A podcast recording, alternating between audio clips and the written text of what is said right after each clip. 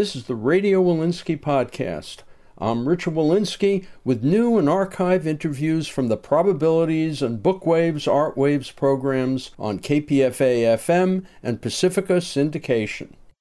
Science fiction and fantasy author and editor Terry Bisson died on January 10, 2024, at the age of 81. I interviewed Terry Bisson in the KPFA studios on January 2, 2013, following the paperback reprint of what would be his final novel, Any Day Now, and we go directly to the interview. Terry Bisson has several novels to his credit, several books to his credit, anywhere between six and eight novels, five short story collections, novelizations, three Jonny Quest novels, NASCAR young adult novels, Live from Death Row about Mumia in 1995, Hugo winner, Nebula winner, swept all the science fiction awards in 1991 for a short story called Bears Discover Fire. This latest book, Terry Bisson, Any Day Now, struck me as an autobiography that takes place in an alternate universe, meaning that it's mostly, seems to be mostly your memoir if you lived in an Earth that's not quite like this one. Is that pretty much? That's pretty much it, yeah. You know, I was getting a little older. My career has kind of gone on for a while, and I felt it was time to write something a little bit autobiographical. So I set this in. Uh, basically, it's set in 1968, which as everybody knows, 1968 began in about 1956 and ended in about 1974. So, yeah, it has autobiographical elements in it. In this world, Robert Kennedy and Martin Luther King are not assassinated. But is Clay the main character? Is he pretty much you? I don't know. I, I mean, a lot of it's based on um, the outlines of my own life, which is a kid from a small town. He goes to New York. He's turned on by the 60s, but it's it's a pretty standard story. Uh, a lot of people went through that same kind of trajectory. Some of the incidents are particular to my own background and stuff, so it, it has elements of that, yeah. So when you decided, okay, it's time to go back and write kind of a memoir, why did you choose to set it in this alternate world? Basically, what happened was, like everybody else, I went through the sort of a whole shtick of the 60s. And uh, a couple of people said, "Oh, you should write about that. You were in the communes. You were involved with the left. You did this and that and the other." And then one day it struck me, well, I could make it turn out differently.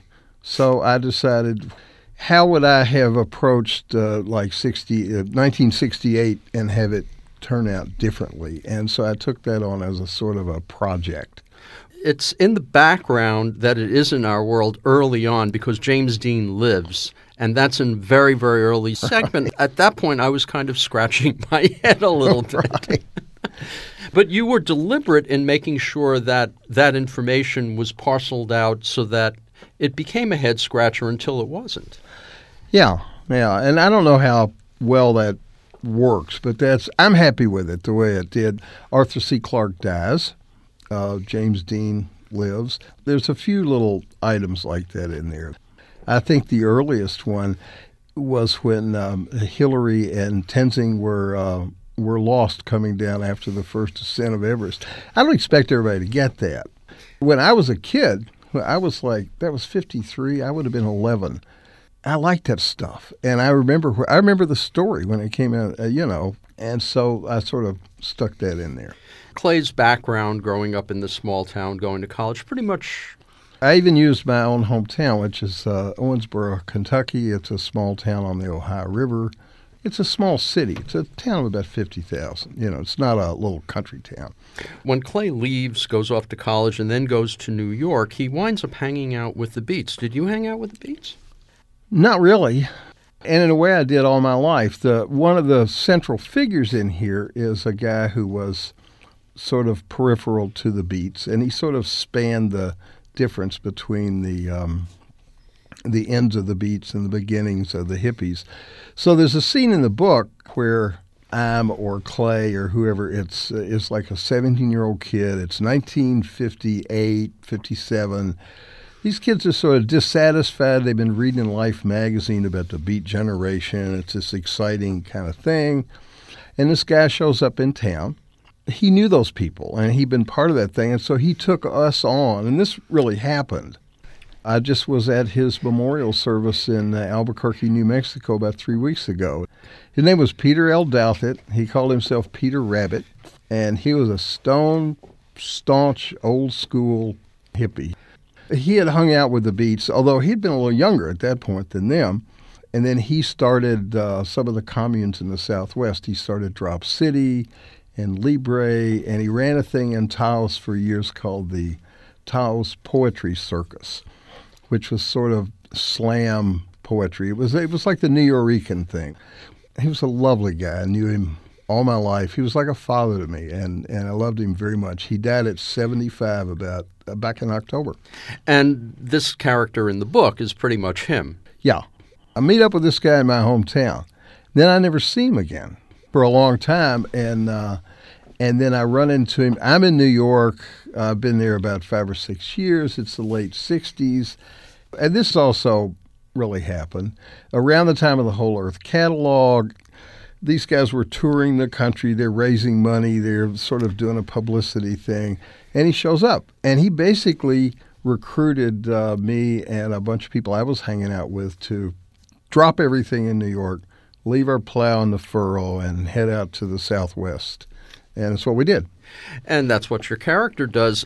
Uh, was there any point as you were writing the book, Any Day Now, Terry Bisson, was there any point where you're going, you know, gee, should I keep it science fiction? Or were you always intending to take it in that direction? I always tend to go off in that direction. Yeah, I had a plan. I swiped the plan. The central plan of the book is really swiped from Philip Roth, from the uh, Plot Against America, where, remember, where Lindbergh walks in and steals the nomination, okay? Right. So the, the central thing in this is where uh, Robert Kennedy does this. Fire on the Mountain is about if John Brown's raid on Harper Ferry had succeeded. So you've actually traveled that road before. Yeah. That was a much more explicit alternate history. It was focused on Brown. And that came out of my political work in those days and just thinking about John Brown and all that. So that was a, a very different thing. On your website, there's a quote by uh, a Dr. Ed McKnight from 1994 talking about Fire on the Mountain. And he writes Alternate histories are dominated by dystopia. These show how much worse the world could be than it is and implicitly support the status quo. And then he notes that Fire on the Mountain is the exception. However, any day now is not. Any day now becomes dystopian. Yeah, it's somewhat dystopian. The United States falls apart. Is that such a bad thing? Well, yeah, I think it's a bad thing. Well, maybe. I don't know. Fire on the Mountain is considered a utopian novel, and I tend to write happy endings, and uh, I think this book actually has a happy ending. But yeah, it's definitely more dystopian than um, than Fire on the Mountain. Would you agree with McKnight's statement that, in some sense, these dystopians do support the status quo? Yeah, Fire on the Mountain was written hell, 20, 20 years ago, quite a while ago, when I was a, a political activist in the New Left. The central thesis of Fire on the Mountain is that there's no U.S. imperialism that replaces the British Empire, so the world is a better place. So I don't have quite that worked out a thesis in this. But alternate history, at the time I wrote Fire on the Mountain, what McKnight said was very true. Alternate history was not as common then as it is now. Now there's there's there's a whole award called the Sidewise Award for Alternate History. There's a million books about uh, you know they have AK-47s in the Civil War, and it's become a almost a subgenre in itself. At the time I wrote Fire on the Mountain, there were only like three or four major ones. There'd be Pavane, uh, there'd be a couple about the Civil War. Man in the High Castle. Man in the High Castle was, right. of course, the central. Right. So anyway, when I wrote that, it was uh, like I say, it was uh, not quite as common, but mine was definitely a utopian take because I was a firm enlisted member of the New Left at, at that point. Have your yeah. politics changed that much since then? No, not particularly. but I, I no longer think that national liberation and our colonialism is the road to socialism completely, which was sort of the standard, you know, two, three Vietnams thing. But no, they haven't really changed. Any day now, Terry Bisson. Okay, 1968, you make this change. How much did you plan out where the U.S. was going in terms of Clay's life? Or was that just kind of background that kind of filled in at various times where you mostly focused on the foreground, which is the story of Clay? I knew it was going to involve big political changes, a fracturing of the U.S., and an intervention by the United Nations. And I also knew, because it's sort of the way I work, that you weren't going to see it from the inside. You were going to look at it from the outside, which is sort of how the uh, we were talking about the John Brown book. Um, in the John Brown book, John Brown's not really there. You know, it's how his life affects other people. So I sort of knew all that. Yeah. But the specifics of how the world splintered came along as you're writing it. Yeah. Yeah. yeah. Well, let's go back to the real Terry Bisson here. Okay, so you were in New York as Clay was in the book. Were you thinking of being a writer back in those days? I mean, your first novel was published in 81, which is a bit later. Oh, yeah, yeah. I went to New York in, um, must have been 65 or something like that. I had graduated from college. I was living in Louisville, Kentucky, and I wrote a novel. And I'd, I'd always wanted to be a writer, eh, but I'd kind of given up. I had a couple of kids. I had a job as a social worker, and you know the yada yada, the whole thing. And I wrote this book, and I got an agent who took me on, and I sent the book off, and I was very optimistic, and I thought this is going to be. I had the same agent as uh, Salinger and as uh, F. Scott Fitzgerald. This is a big deal, but the book was too short. It never got published. I moved to New York anyway. I started writing. I was trying to write another novel. I got jobs in publishing. I worked for, for comics. I worked for a Western magazine. So I was a hack writer. I was doing it. And I discovered I liked it. I, I enjoyed it. Uh, yeah, I wanted to be a writer, but I failed. I didn't. I wanted to be one of these guys like Jay McInerney or Robert Stone or whoever, you know, right. that would get invited to all the parties. I wanted to be that kind of guy. So when you were working for a Western magazine, what exactly did you do?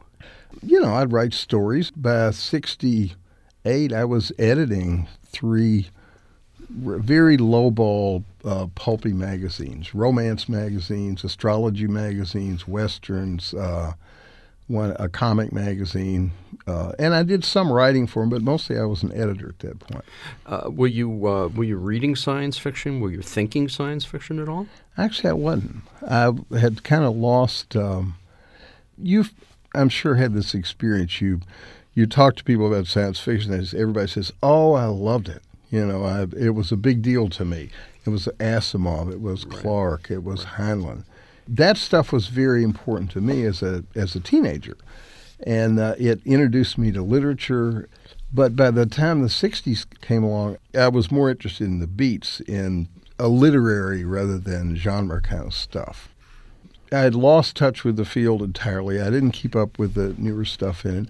And along with a lot of people, if you think about it, science fiction, it's like if you if rock and roll, if after Chuck Berry and Elvis and uh, Buddy Holly there hadn't been a second generation. And that kind of failed in science fiction. The, the people that were my contemporaries, like Samuel Delany or um, Tom Disch or uh, Norman Spinrad, and all I didn't know these people. I know them now, but I missed out on all that. If I'd known it, I might have thought of myself yeah, as a science fiction writer, but I didn't. I was trying to get into the mainstream so let, let's talk a little about the 70s. Okay, you're still in New York, or by that point had you gone to the communes? No, I left around 69 or 70. Okay, so when you were in the communes, were you doing any writing? or No. In New York, I was working on this novel, and the longer I worked on it, the shorter it got. It was like uh, I was blocked in a big way because all I had was ambition. Uh, you know, I didn't realize it was it was weird anyway, when Rabbit and all these hippies swept into town, they sort of gathered us up like crumbs after a meal and took us with them.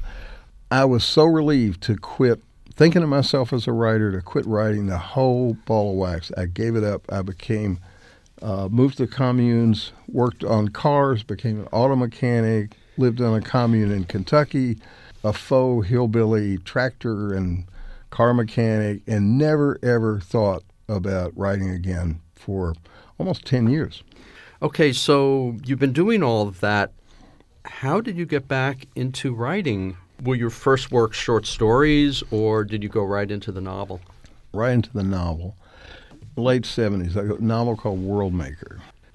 I got bored with being a country hippie, my wife and I both, and everything, you know, we've been doing this stuff for quite a while. I'd always been sympathetic to the left, but I was never really that much of an activist. And along about 75, when the uh, weather fell apart, they published uh, Prairie Fire. They published this magazine called Osawatomie. They, they were trying to organize sort of mass above ground groups uh, on their politics. Well, we fell into that category. We were reading this stuff. We thought, oh, this is exciting. We should do this. We should quit raising tobacco and pigs and all that kind of stuff. moved to New York. So I moved to New York with our family. We had three kids, and uh, we joined up uh, uh, with a with sort of the what would you call it the the remnants of the WO and the the New Left. It was a, the anti-Klan work, Puerto Rican independence work. I was working then as a uh, in a taxi garage as a taxi mechanic, but I couldn't make ends meet, and I had some old contacts from when I'd been a hack writer and they'd stayed in New York, and one of them was now running a small paperback publisher. She got me to write and copy for her, so I could make more money writing cover copy than working in the garage.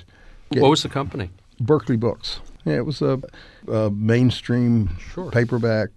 It was a fun time to be in publishing too. It was uh, it was when women were getting jobs in publishing for the first time, and I was good at it. So I I, I had a regular job and off, and I'm working there. I was writing all the cover copy for the science fiction line. And do you know David Hartwell? You probably do. Of course, for 30 years. Yeah. Jesus. Hartwell came to me and he said, uh, "You've got the the diction down, the the sound of this stuff." He had a whole line of science fiction, and they were doing they were republishing Mor- Michael Moorcock, and I wrote all the cover copy on the Moorcock books. So Hartwell said, "If you give me a, um a two or three page outline, says you got the language down. Everybody knows the story. There's a magic sword. You know there's a quest. There's all this kind of stuff, and uh, give me an outline and I'll give you fifteen hundred bucks and you can write a novel. And I said, I said basically, get thee behind me, Satan. That that was I still thought of myself as wanting to be a literary type dude. Well, Hartwell kept pushing me, and I so I did it, and I wrote this book. I, it's a little fantasy. It's a basically an imitation Moorcock fantasy it broke a dam in me. It all of a sudden I realized you didn't have to be Scott Fitzgerald or James Joyce. You could write you could write something with a beginning, a middle, and an end. I should have known that anyway. I'd been a hack writer before, so I wrote this thing, got a little bit of money, and then uh, Hartwell said, "Well, that did okay. Didn't do great, but it did okay." He said, "Now write the one, write the book you want to write." So I did, and I wrote a little book called Talking Man. Wizard was this hillbilly. It was really my life in Kentucky. And, Long out of print now? Oh, it's been long out of print. Long out of print. I'm actually gonna put it back into an ebook edition with somebody, and I'm working on it right now. So anyway, I did that book, and I got a, a nomination for a World Fantasy Award, which of course Hartwell was completely corruptly involved with. It, it didn't make a lot of money or made a huge splash, but it got me a lot of respect among my colleagues. So all of a sudden, I was in this club of science fiction writers. And you're scratching your head going, wow. Exactly. And I was never I was never a part of fandom or any of that kind of stuff. But all of a sudden, I'm meeting these other writers like uh, Kim Stanley Robinson and Paul Park and uh, you know, Ellen Datlow and Sure. the whole crowd. And I realized this is a very literary bunch of people. This is really what I always wanted. So I became a science fiction writer. I never wrote anything else. Well, Terry Bisson, you're still at that point, still on the new left. Were you thinking in terms of having political content in your books, or were you just thinking, hey, I'm a science fiction writer? No political content at all. At Why not? Point. I don't know. It was I, it was two different things. At that point, I was full time communist organizer. Fire on the Mountain was definitely political content, but Right. after I did Talking Man, which I got fifteen hundred dollars for, then Ellen Datlow, who was then with Omni magazine, everybody remembers Omni, right? and uh, she said, "Well, why don't you write a short story?" And I said, "Okay." So I wrote a short story. I got eighteen hundred dollars for a short story. How did you feel about writing the short stories compared to the novels? Because you suddenly, within a year or two, had a reputation as a great short story writer. Yeah, it was easier for me, and I was pretty good at it. Somehow, you know, they're very different. I, I still have a hard time with novels. Uh, they're difficult, you know. But short stories were easy for me, and I did have a, a kind of a knack for it. And at this point, suddenly you're a writer and you're writing these novels. You're still what they call mid-list, but you're doing, you're making a living at it. There was a midlist then. I would do a novel, uh, you know, I'd do an outline for Tor or Arbor House or somewhere, and I'd get 10, 15, 20 grand, you know. I mean, those days are long gone. They're long gone. And I was never up. that was when they would take what you call a midlist writer like me and carry him along and figure, well, someday the backlist will be something he meant, you know. It's all over. Uh, Terry Bisson, you also at that point began getting into writing adaptations of films. How did that come about? Well, they're were what's called novelizations. So there's a movie coming out. The movie company sells the right to the novelization to a publisher like Pocket Books or somebody like that. They hire a hack to take the script and novelize it. You know, basically, it's the same story, same thing. And you're getting a flat rate. Yeah, you sometimes you can negotiate a little bit of a royalty, but not much. Uh, yeah, it's a totally a hack job. You can do it in um, I don't know a month and a half, two months. I did a lot of those because I was in New York. I had a background in publishing. I knew by that point I knew people in science fiction. The first one I did was for Bill Gibson's Johnny Mnemonic. I had actually never done one of these, and I probably had a sort of a um, scornful attitude toward them because there's no originality in them whatsoever. Johnny Mnemonic, I thought, was going to be a big deal. Bill Gibson was the biggest name in science fiction. And uh, here's this thing, and they offered me, you know, I think it was like 20 grand for doing a novelization. And I thought, what the heck? And Gibson actually helped me, although we're not close friends or anything. He suggested me as the person he wanted to do it, so I got to do it. And it was kind of fun, and it was easy to do. Well, when you're doing something like that, are you trying to emulate Gibson's style? There's no style. There's just scenes and there's dialogue. They don't really care who does it. Your name doesn't add much to it. But the funny thing about the Gibson thing was I learned something then. I learned that even the biggest name in science fiction doesn't mean anything when it comes to movies. You know, who we think of as the the grand uh, avatars of the field hardly exist in when it comes to movies. So anyway, I did that one, and then I would just get them. My agent, somebody would call. They've got this book's coming out. They need it in two and a half months. They would call me, and over the years, the price kept dropping uh, because the novelizations don't really make any money. You know, so they kind of quit doing it. But the price kept going down. I remember getting twenty grand, and then it would go down to fifteen. Then it'd be ten. The last one I did was thirty five hundred dollars. You did a, you did a couple of ones for Lucasfilm though too, right? That was a different deal. Yeah, Okay. that was where you actually had to make up the story. Scholastic had the deal with Lucasfilm. Yeah, I did the Boba Fett books. And then you make money for that. And Boba Fett, I had a contract to do three. I only did two of them. I think they could sense that I didn't really like Star Wars or Boba Fett or anything. So, but that worked out okay. Well, Terry Bisson, you also wrote young adult novels for NASCAR. Yeah, well, that's a whole other sad story. I was working with John Silbersack Silbersack's your agent now, right? Yeah, he is. He is. And and uh, at that point, he was running HarperCollins science fiction line, and he was also they they were doing some NASCAR books. So John had this idea: let's do some YA NASCAR books. And I think I did seven or eight of them, and they were they were fun. They were pretty authentic. Uh, They were kid stuff, but they were pretty authentic. And it's about this kids that travel with their uncle, who's a NASCAR driver. But the the end of, and I figured this is my ticket. These things are going to make big bucks. This is when NASCAR was in the process of we're not going to be a redneck hillbilly. We're going to become the NBA. We're going to be the NFL. And they and as we all know, they hire a communist organizer then. they didn't know that. So they, um, but um, it looked like this this would s- sell a lot of books and make a lot of money. In fact, it didn't because they didn't know how to market the books. They didn't know where to put them. It's always been a disappointment to me because it could have been a little, but they didn't. At that point, NASCAR, um, they were also so like the characters in my book would chew tobacco. Well, they'd take that out. They, it was too hillbilly. You know, they would. Uh, uh, but they didn't change them that much. The main thing was they didn't know how to market them, and then NASCAR never really made it into the the NBA big time anyway. So yeah, but I did a lot of those books. And while you were doing that, you were still writing your serious science Yeah. fiction. And at Yeah. this point, at this point, it sounds as if you'd almost bifurcated. On the one hand, there was Terry Bisson, the hack, writing under God knows what names, and on the other hand, there was Terry Bisson developing himself into a quality writer who wrote science fiction. Exactly.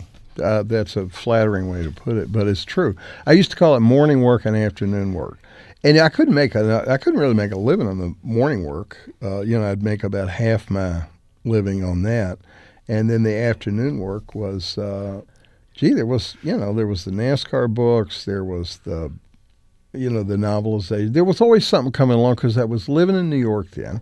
I was a known quantity, and there was a lot of work. So suddenly the phone would ring and someone would go, Hey, we want you to do this, that, or the other thing. Yeah, just like that. You also wrote, and they weren't used, adaptations of for Classics Illustrated? Oh yeah. Well, that was afternoon work too. That was fun.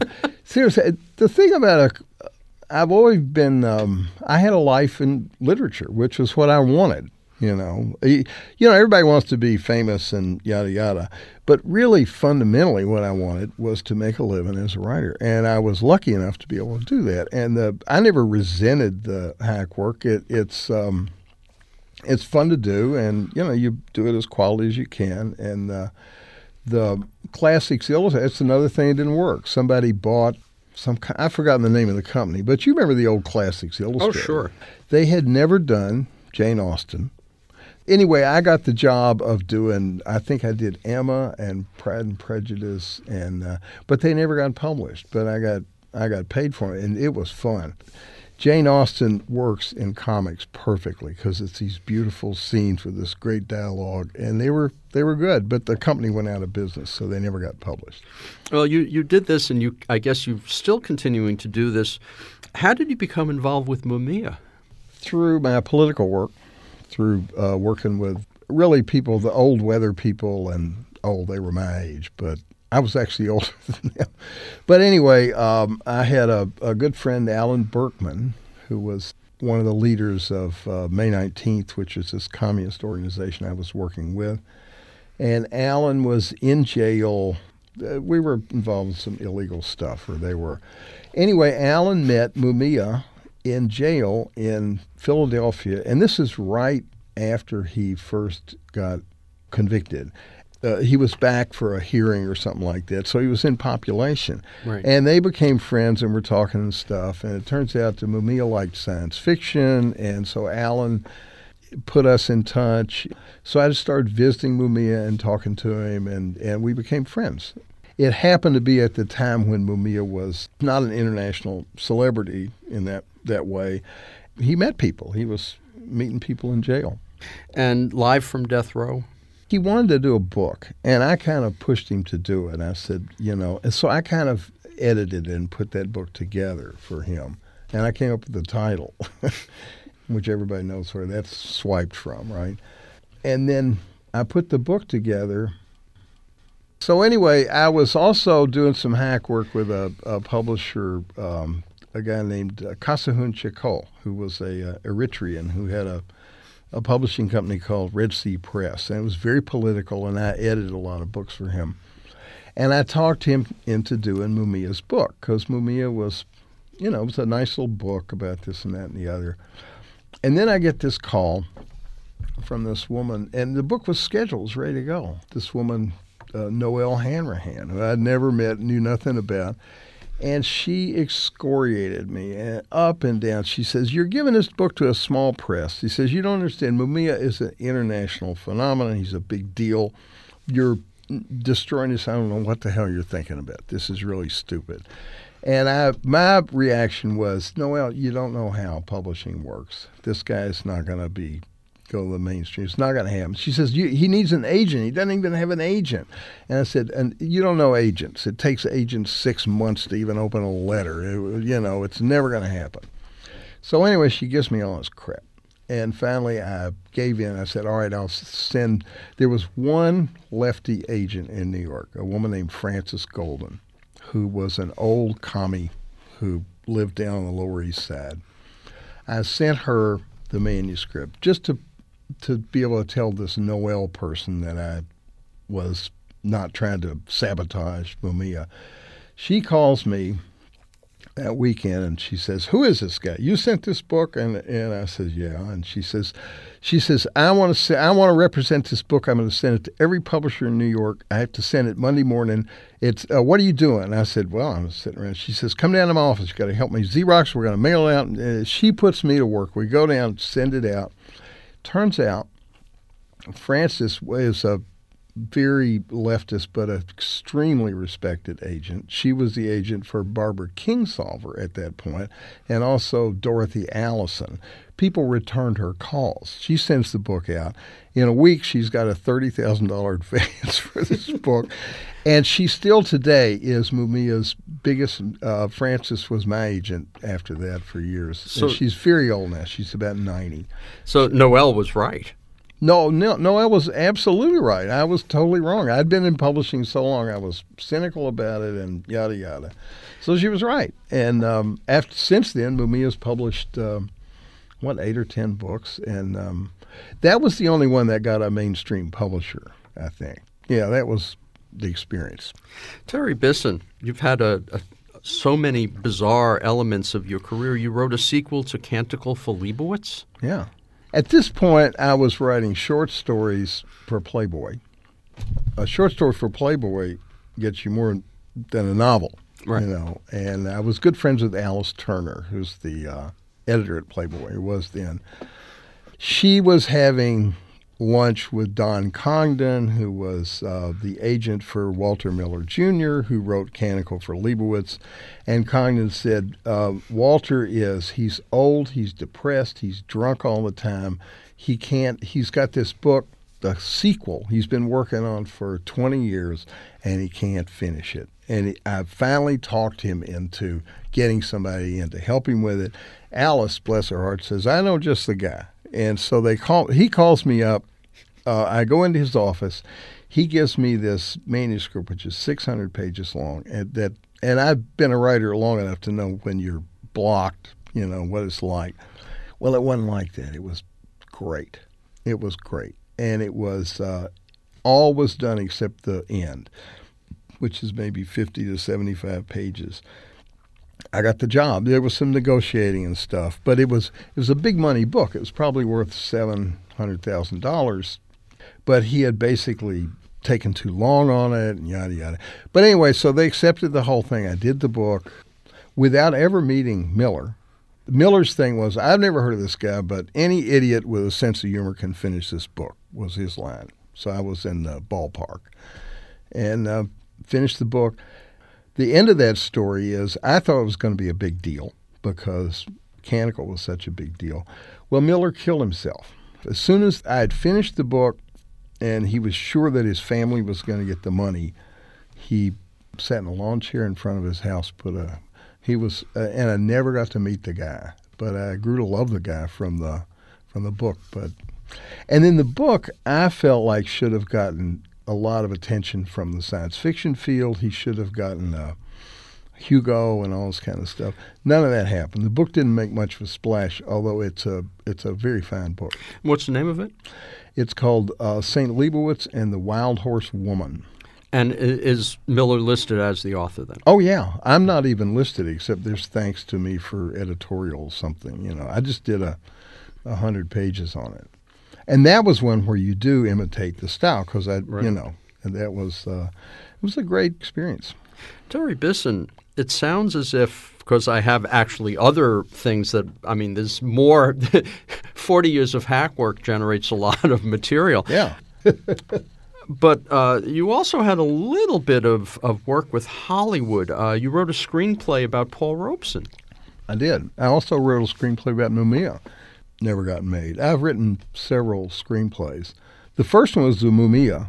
Well, there was a young guy named Josh Leonard who I'm still friends with in Hollywood, who's made a couple of films since, but he couldn't get it made. And then uh, another producer, a guy who came from New Zealand actually, wanted to do a Paul Robeson film and got me to do that. And we did a lot of work on it. Uh, Mumia and Paul Robeson, in a way, are both, they're too toxic. Nobody will touch them. Really? Yeah. What is The Singing Biologist?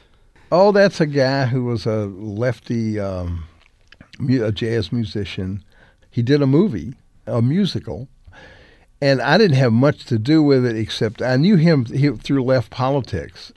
He called me in and to help him cut the movie because it was too long. And so the two of us, that was the most fun I've ever had. We sat there, and I thought it was a great little movie. And we would say we could cut it here, we can cut it there. And so he gave me credit on it, although I really didn't have much to do with it. And then he had a showing of it, and I invited all my family and friends, and they never forgave me. They all hated it. Everybody hated the movie. I still think it's a great movie. Any Day Now came out, and depending upon publishing dates, will either have just come out in paperback or will be coming out in yep. paperback from Overlook. Uh, you're working on some other projects. You're editing something for PM Press called Outspoken Authors. What's that? Uh, it's a bunch of chap books. They're about 100 to 110 pages. PM got hold of me. I don't know if you know Ramsey or these people, but uh, he contacted me because he wanted to expand into science fiction a little bit, and I sort of knew some people. The idea of these books is you've got a short story, you've got a, um, a long nonfiction piece um, and an interview which I conduct, and it's all from somebody who's sort of has leftist politics and something to say. And so we we try to get, and we do. We get big stars. We got Moorcock, we got Kim Stanley Robinson, we got Ursula Le Guin. I just this morning uh, sent uh, off the stuff. We have uh, Karen Joy Fowler, who's uh, big deal in science fiction. So these things are lots of fun. Are you working on another book now?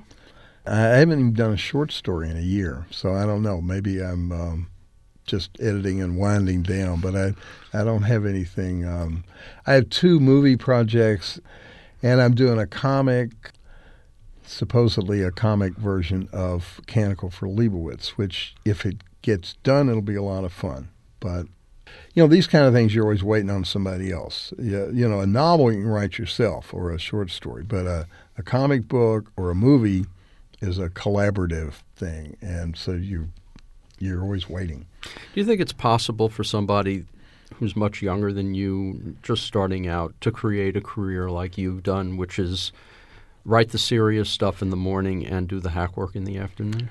I wish it was. I, like I say, I feel very. It's been a lot of fun.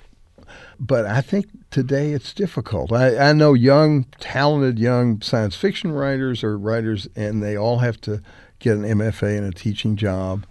If you do a novel, unless you're really a big deal, I mean, there are people like, you know, Michael Chabon or, but the general mid there's no mid list anymore. There's no place for a guy like me. A guy like me has to go uh, teach at Next Exit Community College to make enough money to to write novels. And for the novels, you'll get you publish them yourself or e-publish, or maybe you get uh, $4,500 if you're lucky.